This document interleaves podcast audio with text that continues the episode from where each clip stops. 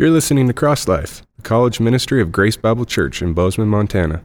Our current series is Imago Dei, a study of how the character of God impacts your daily life. He's in the dry desert of the Sahara in the heat of the day. He was there when man landed on the moon in the deepest part of space. And he was also there on the side of the September 11th attacks. He was there in the midst of the Holocaust while the Jewish people were tortured. And he's there at the abortion clinics where many more are tortured. He's there when man shakes his fist against him in sins and rebellion, saying in his heart, There is no God. And he's there when another falls to his knees in tears and cries out, Lord, save me, save me, God. You see, God is everywhere. Well, as Tanner introduced me, my name's Matt, and I count it a privilege to be able to talk to you guys tonight. Um, I have the privilege of talking about God's omnipresence this evening. God is everywhere. Um, some of those scenarios that I just spoke of are hard to consider, they're tough to fathom. Um, man, even when Christians are mistreated, even the thought of Christians, his own people being mistreated, was God really there? Was he really? You know, and if it weren't for the previous two weeks of our study, we might, we might be inclined to say, well, God's a, he's a monster. He's a monster. But no, let us remember. Let us remember two weeks ago, um, I talked about wisdom, and that is that God God's wisdom is that He always does the best thing and He always does the best means to get to that thing. So He always does the best and He does the best way of getting to that best. Um, and then last week, Andy talked about God Almighty. God is all powerful or omnipotent. You see, if his, omnipo- if his omnipresence were not complemented with omnipotence and wisdom, we would have a tyrant. We would have a tyrant. We'd be dealing with a guy with a God with infinite power and authority over everything, yet no moral constraint. Um, but that's not our God. Our God is good, our God is holy, He is just, He is righteous, and He is wise. Um, and He's all of these things fully. I like thinking of Tanner up here saying it's not that he's part this and part this, but he's fully this and he's fully this. God is fully all of these things. Well, light in the fact, in light of the fact that he is fully all of those things, tonight we're going to consider a particular attribute of him, and that's his omnipresence, like I mentioned earlier. Um, and just let us not forget the rest of God's attributes, though, as we do this. Well, considering God's omnipresence alone, um, especially after hearing my opening comments, uh, might make you wonder was God really there? Um, if you turn with me to Psalm 139, though, uh, I'll begin proving to you that God is omnipresent, if you will. We're going to go to Psalm 139, verses 1 through 10. Um, Psalms is right in the middle of your Bible.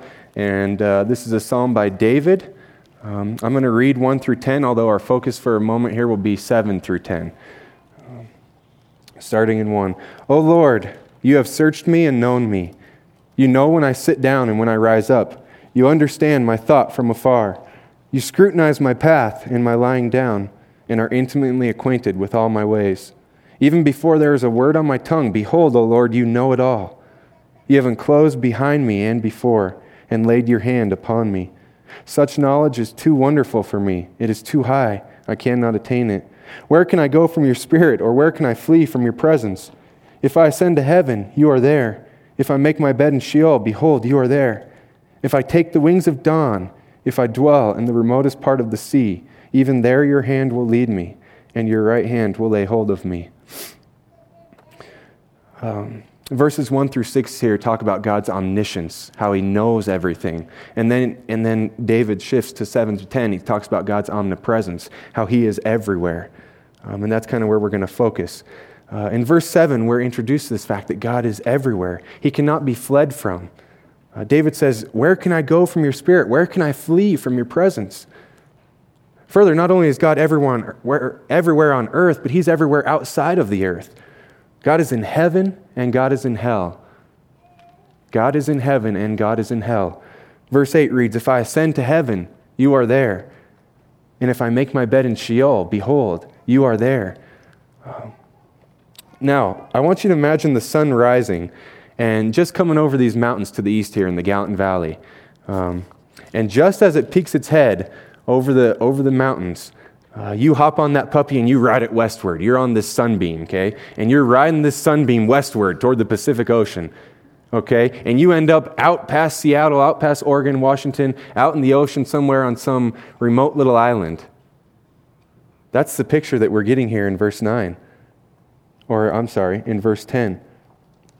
No, it was verse 9. If I take the wings of dawn, if I dwell in the remotest part of the sea, even there your hand will lead me. Guys, we can't flee God. He cannot be fled from. He is everywhere, His presence is everywhere. Um, well, with that as somewhat as an, of an introduction for this evening's topic, um, I'd like to take some time to prove this to you, to look at some more scriptures on it. I'll do my best to explain this. However, because, because of God's infiniteness, because of the fact that He is infinite and He's fully all of these things, we won't fully be able to comprehend it. We have finite minds. Um, we can do our best and we can grow in appreciation for the Lord. He's given us that ability to, to understand and to appreciate Him, but we won't fully comprehend. Well, with that as a background, let me dive into kind of a logical argument, if you will. Uh, raise your hand if you've ever studied logic, even just a little bit, or are familiar with it. Okay, well, this is no uh, fancy logic argument, it's a very simple one. Um, but starting out with the first premise or uh, proposition, and that is that God is present in all places. So God is present in all places. This means uh, omni means all, and presence means present. So omnipresence just means He's in all places. Um, as one theologian would put it, if God be, He must be somewhere and that which is nowhere is nothing. This is just basically to say if there is a place that exists, God is there. Everything that is, He is there. This includes the entire expanse of the universe and desolate places like the North and South Pole on our planet that we don't even think about. God is everywhere, He fills everything, which kind of leads to the second premise God is fully present wherever He is present. The essence of God's omnipresence does not mean that He is in part located in several places. He's not partly in China and partly in Europe and partly in America. He is fully all places. His full essence is there. Uh, and this kind of leads to the logical conclusion, which we'll spend a little bit more time at, but, uh, and that would be that He is fully present in all places. If God is in all places and wherever He is, He is fully present, then it would follow that he is fully present in all places. Uh, okay, well, how can that be? How can that be? Uh, to try and understand this, let me explain. God, God made, when He created in Genesis, He made time, matter, and space.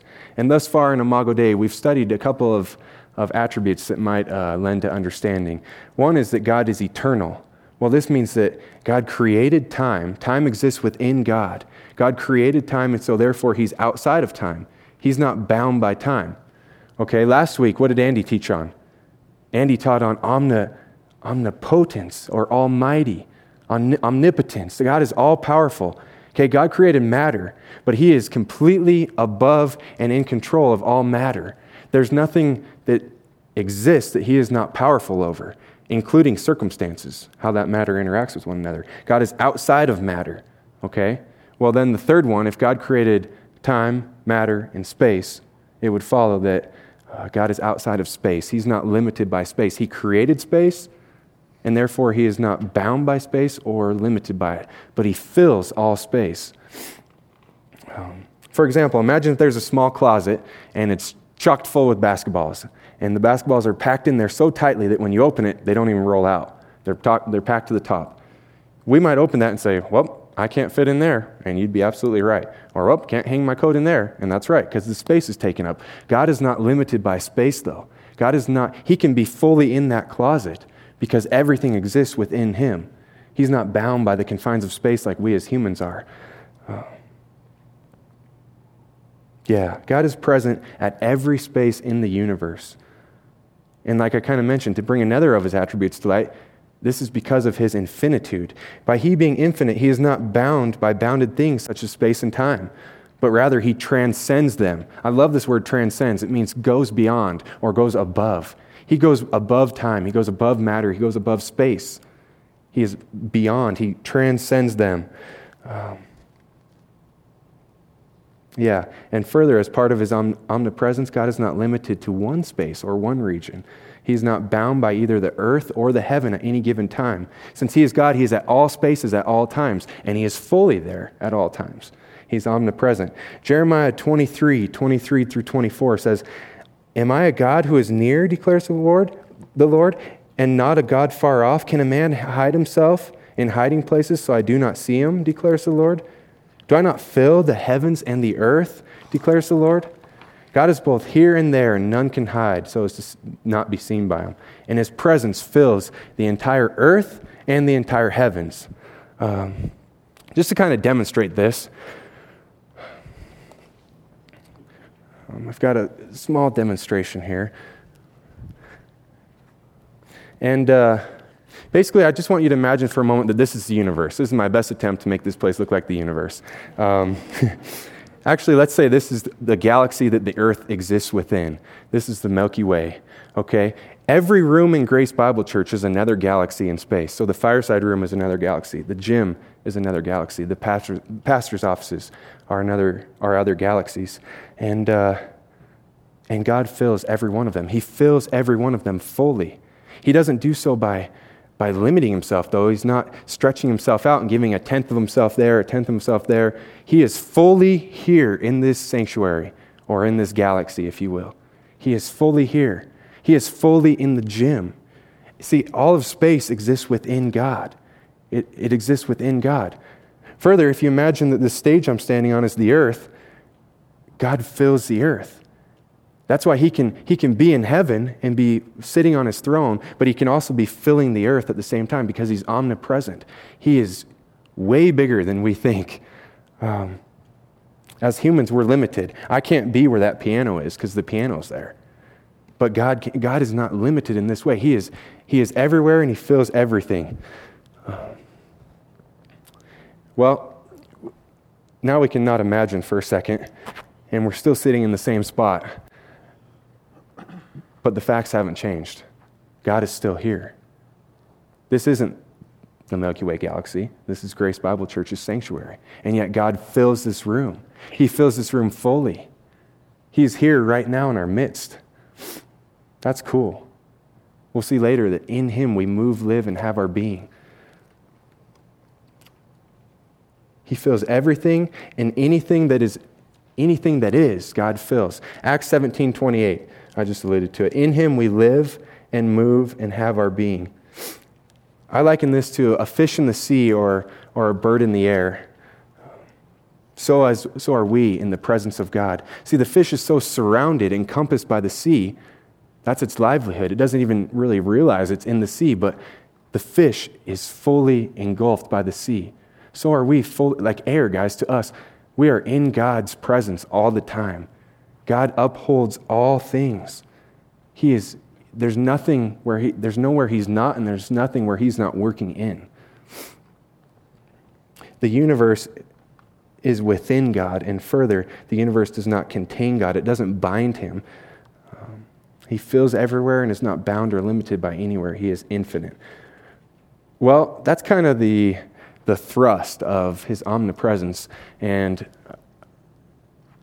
there are some potential hurdles. I had it labeled misconceptions earlier, but I don't think that's good because they're true, but they're hurdles that we have to get over in, in order to continue to understand this.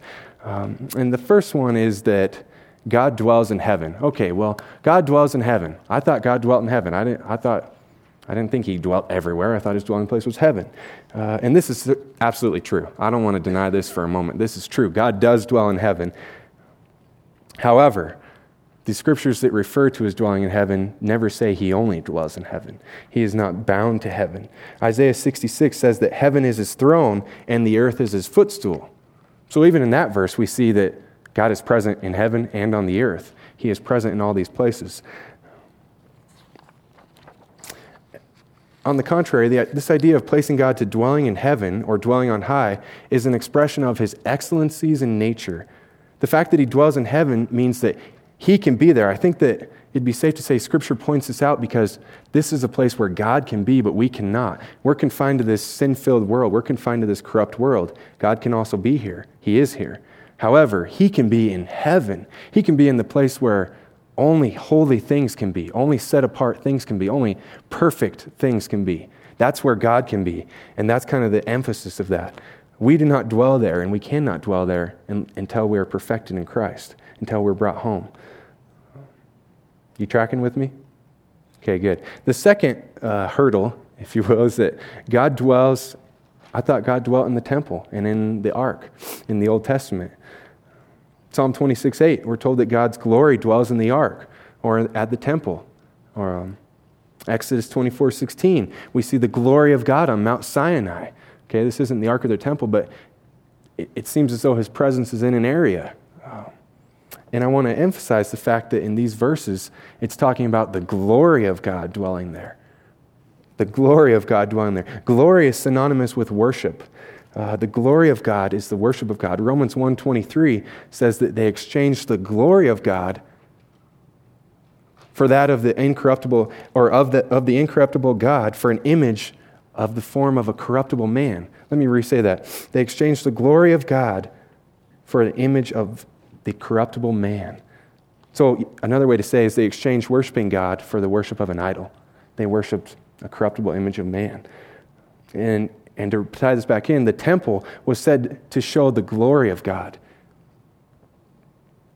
That's because the temple was a place where he was worshiped. Just like in church, we worship God here. The glory of God was in the temple, the glory of God was in the ark, and that is where he was to be worshiped. It was a designated place to worship God. Does that mean that his presence was confined to there? No. He upholds all things, he is everywhere, but that is where he was to be worshiped. Number three, God is not omnipresent by division, extension, or multiplication. I kind of hit on this a second ago, but he does, he does not have to divide himself he doesn't have to extend or stretch himself, and he doesn't have to multiply himself. He doesn't have to make duplicates. He is fully everywhere. Further, when God created, he didn't, he didn't have to, when He created, He did not have to expand Himself and stretch Himself out in order to keep in, in size with the universe. So, as He made the universe, He didn't have to go, oh, I better get bigger. This is a big creation I have here. Um, no, think of it this way. What about before creation? Wherever there was, whatever it was, before he created anything, God filled it. He was there fully. He filled it. And so when he created, everything was within him. It's within him. There's nothing way too far out there. I mean, we keep finding new stuff way out there uh, with our space technology, telescopes and whatnot, but there's nothing out there for God. It's all within him. And f- further, he is at all of those places. Well, he also, like I said, he didn't have to extend himself. He didn't have to multiply himself. He doesn't have to say, okay, I, I have a lot of places to cover. I got to be in South America, North America, Jupiter, Mars, uh, this galaxy over here. I better make a bunch of myself, duplicate. No, God did not duplicate himself. He just is. He is. He fully is everywhere. Fourthly, sometimes God is said to be far off. And as a reminder, God is always fully everywhere in his essence. However, it does seem that Scripture uh, often says things like that he departed, like in 1 Samuel 16 14. It says, The Spirit of the Lord departed from Saul. Okay, well, what does that mean? Well, of course, we know that God's essence is still um, what was supporting Paul. God's essence upheld Paul. He is in all things, he sustains all things. But at this point, it might be said that he withdrew his special assisting providence, or his special presence, if you will. Uh, it's not a very scientific term, but I'm going to use it tonight. His special presence. When departed, we are left with God's justice often. Uh, and when he draws near, we are encircled with his mercy. So there's a sense in which he can be present in different ways to us, but he is still fully present in everything. Does that make sense? It'll become clear, hopefully. His presence may be felt or manifested in different ways. Uh, number five, God is not unified with creatures. Okay? God is not unified with creatures. He sustains all, He is in all, but He is not all. Uh, a fish is sustained and upheld and has its being in the ocean, but a fish is not the ocean. A fish is not water. Um, iron may be heated in fire so hot that it looks like the fire, it appears to be the fire itself but the iron is not the fire. And just as we are constantly in air, we are not air. We live and we move and we have our being in God, but we ourselves are separate from God. This is important because what do we say about a paper shredder that shreds paper? Did we just shred God up? Uh, how about a fireplace that consumes a fire plate? How about your dog Spike that gets a hold of something and tears it to shreds? No, no, no. God is not He is separate from his creatures. From everything he's created, he is separate. He withholds and he upholds all things, but he is separate from them. it makes me think of a, a, sermon I was listening to one time by Rick Holland. And uh, he just got done explaining to his little boy uh, that God is everywhere at all times, and he's always there, and he's, he's everywhere. And so his son looks up at him and goes, Daddy, is, is God in this cookie? Eats the cookie. Did I just eat God? Rick's kind of sitting there. No, but the point is, is that God is separate, okay? Uh, number six, God is not worshiped through idol worship. Why does this matter? Well, because as man is so often good at doing, uh, incorrect worship of God can arise. And to display this, I have a couple of object lessons. And the first is a Hershey's bar. I could say, mm, yeah, this is God. I'm going to worship God by eating this. Okay, yum. Mm, yeah. Man, God, you're good. The second would be some of you guys might be familiar with what this is. This is an Xbox controller. Oh, yeah, worshiping the Lord. Yes, yes, yes. How about sports? Football, basketball, track? These are all things we can put a lot of time into, right? Lastly, um, just so you guys can kind of see this, this is an idol. It's an actual idol. It came from Cambodia. Um, and really, for us, it can represent fill in the blank. It can represent fill in the blank. Because the fact of the matter is, is that this is not God, it's chocolate. This is not God, it's plastic. This is not God, it's leather. This is not God, it's a piece of wood. It's fill in the blank for whatever it might be for you. But the point is, is that we can so often, I mean, this could be a whole nother talk, but guys, we are idol factories, as one, as one theologian put it. We worship things besides God. We put our time and effort into the way we look, food, pleasure, entertainment, sports, whatever it be. You fill in the blank. What is the idol? God is not his creation, he is not his creatures. He is not worshiped through idol worship. He is worshiped through correct worship of him. And you know, it seems kind of foolish as we look up here. Um, you might think, well, who would ever worship that? That's the least likely thing that we would worship. And yet, what did they do in the Old Testament? What did they do in the Old Testament? They made for themselves idols and they bowed down and worshiped them as if they were God. Moses went up to Mount Sinai, they came back, they made a golden calf. Really? Really? It's not out of the realm.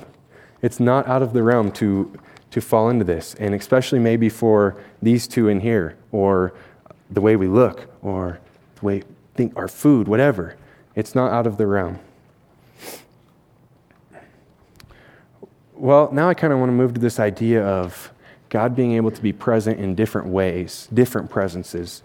Um, he can be present for blessing, He can be present for judgment, and He can be present for just sustenance, which is the third one He always is. Um, but He can be present in different ways, and He can do so without contradicting His own character. You see, we are, we are predisposed to think that God's presence is always a good thing. Oh, yeah, in the presence of God. Yeah, and there's some truth to that because a lot of times it's when we're with the body when we're saying that. But God's presence is not necessarily always a good thing. Sometimes He's just there to sustain, sometimes He's there to accomplish His greater purposes. How about 9 11? Was God there? Was He not there? Are you to, I mean, can we conclude He wasn't there? No, He was there. He's everywhere. He sustains all things. All things that happen, like Andy talked about, uh, are under His control, they're under His power. He's almighty because these things don't seem joyous at times, um, we might be prone to say God wasn't there. But God is always there, guys. He's always, for one, He is always working together His purposes that we don't understand. And for two, He is always sustaining all things. For three, He can be there at a special time to show judgment. Sodom and Gomorrah. Was God not there? No, He was there. He was exercising His judgment. He can also be there to bless. Psalm 16:11 says, "In your presence is fullness of joy." And in 2 Corinthians 3:17 says, "Where the Lord is, there is freedom." So he can be he could definitely be present to bless. And this kind of moves me to that next point, which is that God's special presence is unique to those who are his. up to this point, you might be saying, Well, Matt, I know God's everywhere, but when I got saved, it changed. It changed for me, if you've been saved, that is. Uh, you know, I, I didn't ever feel God before, and now I, I feel close to God, and I know Him, and I know He's there with me. And you are absolutely right. I'm not arguing with you for a second. And that's because of this unique, special presence, this, um, this providential presence of God to assist us in doing His work. We see things in Isaiah like, I will go before you and call upon the Lord while He is near. You know, there's a sense in which, going back to this idea of Imago Dei, God created us in His image. We are cognitive free agents, if you will. Um, and He's made us for relationship. He, he's given us this relational aspect, and therefore He desires relationship with us. And this sort of presence, for, back of a, for lack of a better term, is the special presence, and it's above and beyond the sustaining presence that we've been discussing. It's different than his filling of the universe and his filling of, of heaven and his filling of everything. And this is a presence where the Spirit resides in the hearts of the believer, where it enlightens our minds, where it comforts us knowing that we are walking with God. As Christians, we know what it feels like to walk with God. We know because He is constantly with us not just within us, but within us. He moves within the believer to accomplish his work. He provides us with grace to accomplish his work. By his presence, we are compelled to do his work. There's nothing good in us. I myself do not desire to do God's work, but God's presence, his special presence, inspires me and enables me to do something, at least, hopefully, for his glory. This is not experienced by everybody, though. This is special to the believer, it's unique to the believer. Well, now that we are informed about God's omnipresence, uh, we have the conceptual understanding, if you will. I'd like to now consider some implications of this truth. Why does it matter? To take our theology and, and to see what practical thoughts can be drawn for our lives and the way we live as Jeremy Siskois taught a few weeks ago, that our theology informs our doxology. What we know informs what we do or how we praise and worship. And guys, like I said something earlier, we don't have to imagine, okay, imagine God's filling this universe. It's true. God is God is filling this sanctuary right now. He is filling Bozeman, Montana. He is everywhere. He is right here, right now, sustaining everything that is happening. God's omnipresence is real. It's, it is so real, guys. He is here, and He is. Yeah. In Him we live and move and exist and have our being. Well, in light of this, uh, what, what sort of things might fill up, might up well, might uh, come to the surface? And the first is fear. Fear. Why do I say fear? Because if you don't know the Lord, if He, do, even further, if He doesn't know you, if He doesn't know you personally, there, there should be fear that comes up, guys, because God is, He is right there. He sustains you, He upholds you. And if for your entire life you've maybe known about Him, but you've, you've failed to surrender yourself to Him because of pride, you haven't humbled yourself to Him, you're not right with God. You are not in a right standing with God. With the omnipresent God of the universe, you are not in right terms with Him. You see, we're, we're born under the curse of sin. Further, we all are expert at sinning. We're expert sinners. I like to say fish swim, birds fly, men sin. That's what we do. We're good at it. And because of God's holiness and justice, you see, He's so holy that even the, the slightest sin He must punish. He must punish it. It wouldn't be a just God if He didn't punish it. He wouldn't be a fair God if he didn't punish sin. He has to. He is so holy. I want you to imagine the widest white sheet or the widest blanket of snow you can imagine. Even a small speck of dust or of blood, it doesn't even have to be much, but it, it stands out so much. I mean, if I were to put a tiny dot of blood right in the middle, you could probably see that tiny dot of blood. Well, that is what it's like with God even the slightest sin is offensive to him. It, it's not acceptable to him. He's holy. It just isn't him. It's not, he, he can't accept it. He has to punish sin. And that is where God's mercy is displayed. His love, his compassion. That is why the cross matters. That is why he sent his son Jesus to die, was to cover that sin. You see, as man, we're not, we're not worthy to, to pay for the extent of our sin. We couldn't do it in time. We, we're not worth enough. It'd be like a million dollar debt and we're worth a penny. We're not worth enough and we're not going to be alive long enough. We're not even going to be dead long enough to pay for our sin. That's why Christ, being holy and perfect, was able to cover the sins of all because he is, he is above sin, he is apart from sin. God is merciful. He sent his son to substitute for our sin. He's calling you to repentance if you don't know Christ, if you don't know him personally. And you might be asking, what is repentance? I like to think of repentance as a narrow hallway. If there's a narrow hallway and you're walking in it, and that way sin, you're walking towards sin, you're living your life of sin, you turn from sin, but you don't just turn to face the hallway wall. You turn this way. And what's that way? This way is Christ. This way is Jesus. So it's repentance is the act of turning from sin and turning to Christ in childlike faith. Why do I say childlike faith? Because how much faith do children have? Santa Claus, Easter Bunny. Children are all in. Kids don't have doubts. They are all in. When they believe something, they don't have doubts. They haven't been burnt by this world, they haven't been burnt by lies. Kids have faith. They say, Yeah, I believe. Here we go. That's why we're, we're told in childlike faith, repent. In childlike faith, believe. Guys, I was there before. I was there before. I was too proud. Uh, I thought I had it good. I, I thought I was good to go. Pretty good kid. I pray. I read my Bible once a year, maybe. Start in Genesis, get to Exodus, quit. Start in, but I prayed every night, and I, I believed in Jesus. But I was too proud to completely surrender myself to Him. I, I didn't have any sort of humbleness within me that said, Lord, I'm not good. I'm not good. I'm still not good. And that's why we continually need God's grace. We continually need to turn to Christ, turn from sin, because we are not good.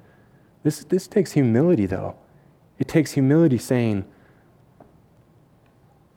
Lord, I, I don't got it. I don't have it. I don't have what it takes to be right with you. I don't have what it takes to enter your kingdom. I need your forgiveness. I need your son.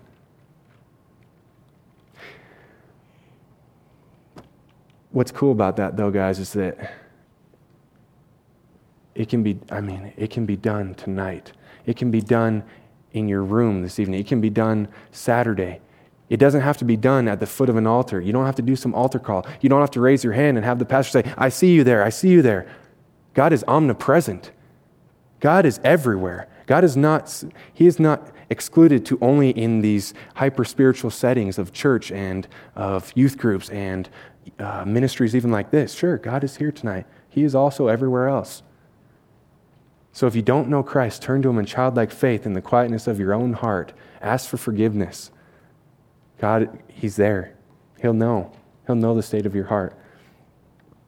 Implication number two is conviction of secret sin. And this is somewhat linked to the past one, but um, it certainly applies to believers and non believers. Uh, and that is that God is omnipresent. And this, just as a reminder, God is omnipresent. This means He's fully at all places. And He fully knows our heart's intentions. He fully knows the words we say and we don't say. Psalm 139, verse 4 says, Even before there is a word on my tongue, Lord, you know it. He fully knows all the things that we want to do, and He fully knows the things that we do do. The things that no one else knows, but that we know. The things that we keep hidden. The perfect offense. The crime where our footprints are, are clearly covered. There was no witnesses. No one saw. Heck, no one was even impacted by it. There will be no consequence for this sin. So you think. But God knows, guys. God knows. And what is this crime that I'm talking about? It's sin.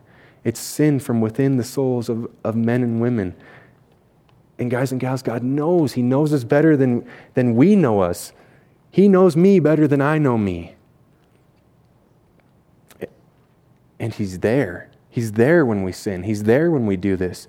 He's right there. When we act in a heathen manner, when our Christian friends aren't around, God is right there. When we show up to church and act one way, and we show up to whatever campus ministry it might be, and we show up to our Bible studies and CrossLife, and God's there, yeah. But He's also there when you go home. He is everywhere where we are. How does He know, though? Because He sees it firsthand. He sees it Hebrews 4:13 says there's no creature hidden from his sight, but all things are open and laid bare to the eyes of him. Young men, he stands right before us as we close the door to do whatever it might be. He doesn't need someone to testify. He doesn't need someone to come to him and say, God, I saw him doing this. I saw him. Did you see him? I saw him.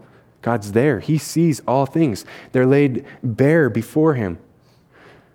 Back when there was kings, um, and the kings had their law, if a person sinned against the, let me rephrase, not sinned, if the person broke the law of the king, it was a crime. It was bad. It was punishable, probably in prison. But if the person did the same crime in front of the king, in the king's presence, this was way worse. You do not do a wicked thing in front of the presence of the king this is the king. You're to be bowing in front of the king. If you're caught sinning in front of the king, this is bad news. And yet, how great, how much higher is our king? How much higher is our God who sees all? Whenever we sin, we sin in the presence of God. Well, here's the other bummer. For most of us tonight, the idea of God being omnipresent is not entirely new. Mean, we didn't know technical things about it, but we grew up believing, yeah, God is with you. You know, He's always there. And so, what this means is that when we sin, we're really committing two sins. Because first, we go like this to God. We stiff arm God.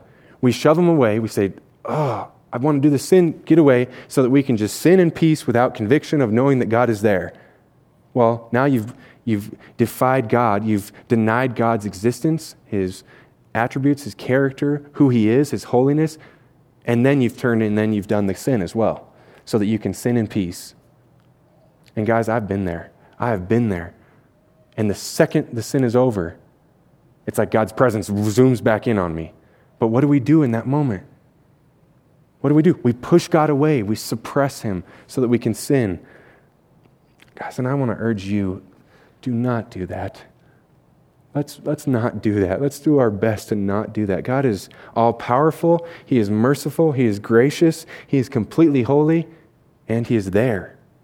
He's there. He's here. He's wherever. He's wherever there might be. How do you think a holy God feels when we sin right before Him? Further, if you're a believer, the Spirit indwells us. How do you think the Holy Spirit feels? I had a great talk with Jeremy Siskois the other day about this conflict of the Spirit living within us. How does the Spirit feel when we sin? It can't be comfortable. It can't be comfortable for God. It can't be comfortable for the Spirit. They don't know sin. They're not, they don't sin. Let's flee sin and remember that God is omnipresent. Well, God's, on a little lighter note, God's omnipresence does always, doesn't always make us feel shameful. Conviction is good, don't get me wrong, it's a blessing. You should feel blessed if you feel conviction from God, and maybe even if you're feeling it tonight. I know I was as I've studied this, even as I say it, I'm convicted that God is always there. Okay, I don't act like, I don't want to pretend like I'm above all this. I mean, there's conviction, and that is a good thing. If you have conviction, consider it a blessing. Really, it's when you don't have conviction that you ought to worry. But um, further, God is a comfort. This is the third point is that there is comfort from the Lord in times of temptation and in times of, of trials or tribulation. When sin roars its ugly head, when our inner wicked self begins to tug at us, take heed, guys, God is there. Not only is He in part there, but He is fully there, like we looked at earlier. In His full presence, God is there. His holiness, His goodness, His almightiness, His compassion. God is fully everywhere in His complete essence. We can take comfort in the fact that it is God's will for us to flee temptation, to flee sin, to live our lives in a way that's contrary to sin in the world. 1 Thessalonians 4 3. Some of you might know it. It says, This is the will of God, your sanctification. God desires for us to be set apart, gang. He desires for us to be set apart from sin. This is why in James, uh, when, when he wrote his epistle, he put in there, the Lord said, Be holy as I am holy. Be set apart as I am set apart, you could say. God wants us to be holy and to flee sin. But he doesn't just say, All right, be holy, flee sin, good luck. No, no, no. He's there. 1 Corinthians 10 13, another great memory verse. No temptation has overtaken you but such as common to man. And God is faithful, who will not allow you to be tempted beyond what you are able, but with the temptation, with the temptation, will provide the way of escape also, so that you will be able to endure it. Listen here, gang, we will not face a temptation that we cannot overcome by God's grace and His presence. It says right here, we will not be tempted beyond what we are able to bear and that with any temptation, God will provide the way of escape. He will provide the way of escape. When we fall to sin, it's because we do this we stiff arm God, we push him away. He's right here, literally right here, and yet we suppress him at times. But you see, in any temptation, there should be great comfort in knowing that God is there. He desires for us to be holy, and He is there to provide the way of escape. He is there to provide the way of escape. He wants us to be victorious over sin, and through him, there's the power to conquer sin. Comfort area number two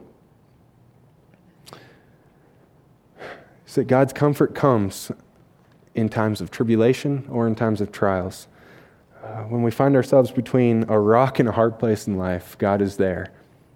When sickness or tragedy or disaster arises, there's great comfort in knowing, knowing that we are not alone. There's a sense, a sense in which the unbeliever and the believer alike can say, God is there in the midst of difficulty, and they would be absolutely right. We hear it all the time. Oh, well, God, God be with you, or God's there, God's there. We hear this out of the mouths of unbelievers all the time, and that's right. He's there to sustain. But as I mentioned earlier, there's this special relational aspect that is experienced when a person is born again into relationship with God, at which point the presence is not only there in a sustaining way, but it's felt. It's, you know, believer, you can relate to, with me in this. You know God is with you at times. And yet, for some reason, when, when trials hit, we think he, he couldn't be farther away.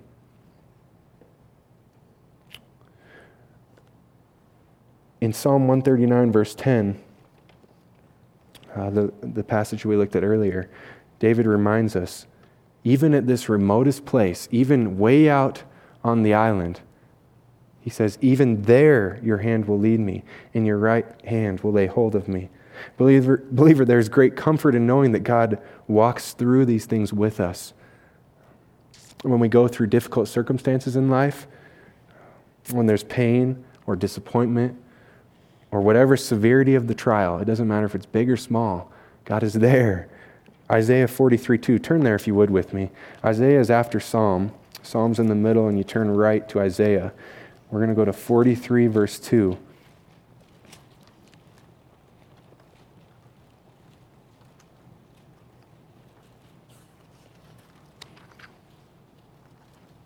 Says, When you pass through the waters, I will be with you, and through the rivers, they will not overflow you. When you walk through the fire, you will not be scorched, nor will the flame burn you.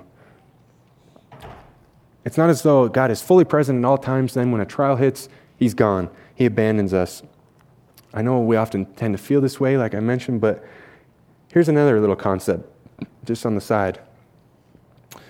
We need to be people that remind ourselves often of what we know. In a sense, we need to counsel ourselves. We need to, as Brian Hughes would say, grab ourselves by the shirt collar, shake ourselves, and say, Listen here, self. Here's what I know is true. Why? Because instead of, of living on how we feel, on how our emotions feel, the process ought to work like this. What we know, what we know is true. Okay, I know this is true. I know this is true. It starts to influence what we think. It starts to influence what we feel, which, in, which starts to influence what we do. But the world has this process completely backwards. They do everything based on feeling. Oh, I don't feel good, so I think this, or I think this, or I think this. Guys, we need to be people who remind ourselves of what we know is true. Further, it is a promise, it's a guarantee that if you love God, if you're a child of God, everything in your life is being worked together for good. Now, I don't, I don't want to stand, stand up here sounding like a prosperity teacher, but Romans 8.28, for those of you that know it, says, We know that God causes all things to work together for good to those who love Him. When we face trials in life, we can with confidence cling to God Almighty, to God All Powerful, to His full essence, and know that it is being worked for some good, for my sanctification or for someone else's sanctification, or maybe He's working through it to save someone. God's ways are not our ways. His, his ways are, are above our ways, but we can cling to promises like this, that we know that He is good, and we can cling to Him because He's there. He is omnipresent. I mean, Andy talked about it last week. Even Joseph, Joseph, when he was sold into slavery by his brothers uh, and shipped off to Egypt, what happened? God used this scenario for good. He used it for good. It seems so bad. He was shipped, he was put into slavery, and yet by the end of the story, he's risen to second in command of the Egyptian empire. We can know for sure that he is near to us, that he is good, he's working good, that he is wise in all of his ways, and that he is causing these things to work together for good. Well, in closing, there are many things to be drawn from God's omnipresence. As I first set out on this to study this, I just thought, man, this seems like some big theological idea, but hopefully we've seen there are huge implications for our lives. Again, this idea of theology informing doxology, theology informing what we do. And let us respond to this fact, guys. Let us now take this and, and change. If you go back to Psalm 139, I want to close here.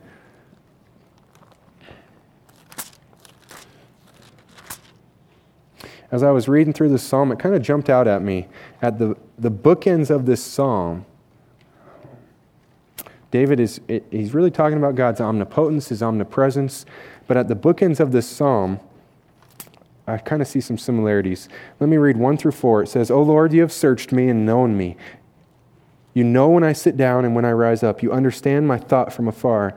You scrutinize my path and my lying down, and are intimately acquainted with all my ways. Okay?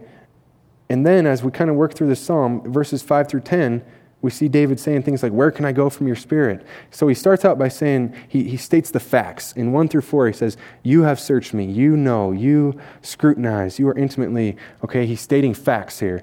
In 5 through 10, he's saying, Where can I go from your spirit? Even the darkness is not dark to you. And yet, as we move to 14, he begins to internalize these truths. Look at 14 with me. It says, Wonderful are your works. Down on the second part, wonderful are your works, and my soul knows it very well. This had gone from something that he was just assenting to, to, to his soul knowing it well, it being internalized, this truth going in, internalizing. This results in a heart of thankfulness as we look at 17. How precious also are your thoughts to me, O God. And then David closes his psalm later on down there in, in 22 to 24 by using parallel language to 1 through 4, but a little bit different. Now, what does he say? Look at 23. Search me, O God, and know my heart. Try me and my anxious thoughts know my anxious thoughts and see if there be any hurtful way in me and lead me in the everlasting way. I don't believe David is saying this arrogantly, but rather pleading with God the very truth that had been revealed to him, namely his omnipresence. He cannot escape the presence of God. He's come to that conclusion. It's internalized, it's gripped him, it is set into his soul. And as a result, he pleads with God, Search me, God. He starts out by saying, Lord, you have searched me, you have known me, you have. But then he closes by saying, Lord, search me. Lord, know me. See if there is evil or harm in me. See where I'm going wrong. Lead me in the everlasting way. David recognizes the infinitude of God in, knowledge and power of being, resulting in his surrender of all to God. Guys, my prayer and hope would be that we would do the same based on what we know of God now. That through Imago Dei, we wouldn't just be smarter Christians or smarter sinners, even, but that these truths would be internalizing. They would be setting into our souls, that they would change us. I'm speaking to myself, too. Speaking to Tanner and Andy, too, that we would all be taking these in and learning and growing in Christ likeness. That we would draw toward the special presence of God. And as the psalm says, that we would truly be able to say, God, in your presence is fullness of joy. Would you bow with me as we close in prayer?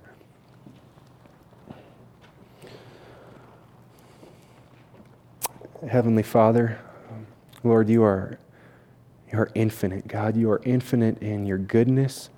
God, you are better than we can even imagine. Lord, you are infinite in your power, Lord, more powerful than we can imagine. Lord, you are infinite in your grace and your mercy and your compassion.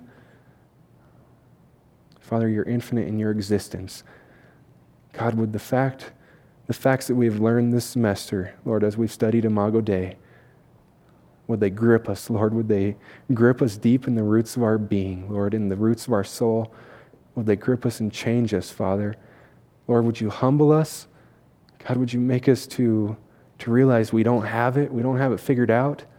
Lord, that we still need you. We need you and we continually need you, God. Father, would you give us strength to cling to you, Lord, to live a life that is glorifying to you, God, to be conformed to the image of your Son. I pray in Jesus' name, amen. Thank you for listening to this message from CrossLife. Feel free to share this recording with others, but please do not charge for it or alter the contents in any way. For more recordings or other information about Grace Bible Church, visit gbcmt.org.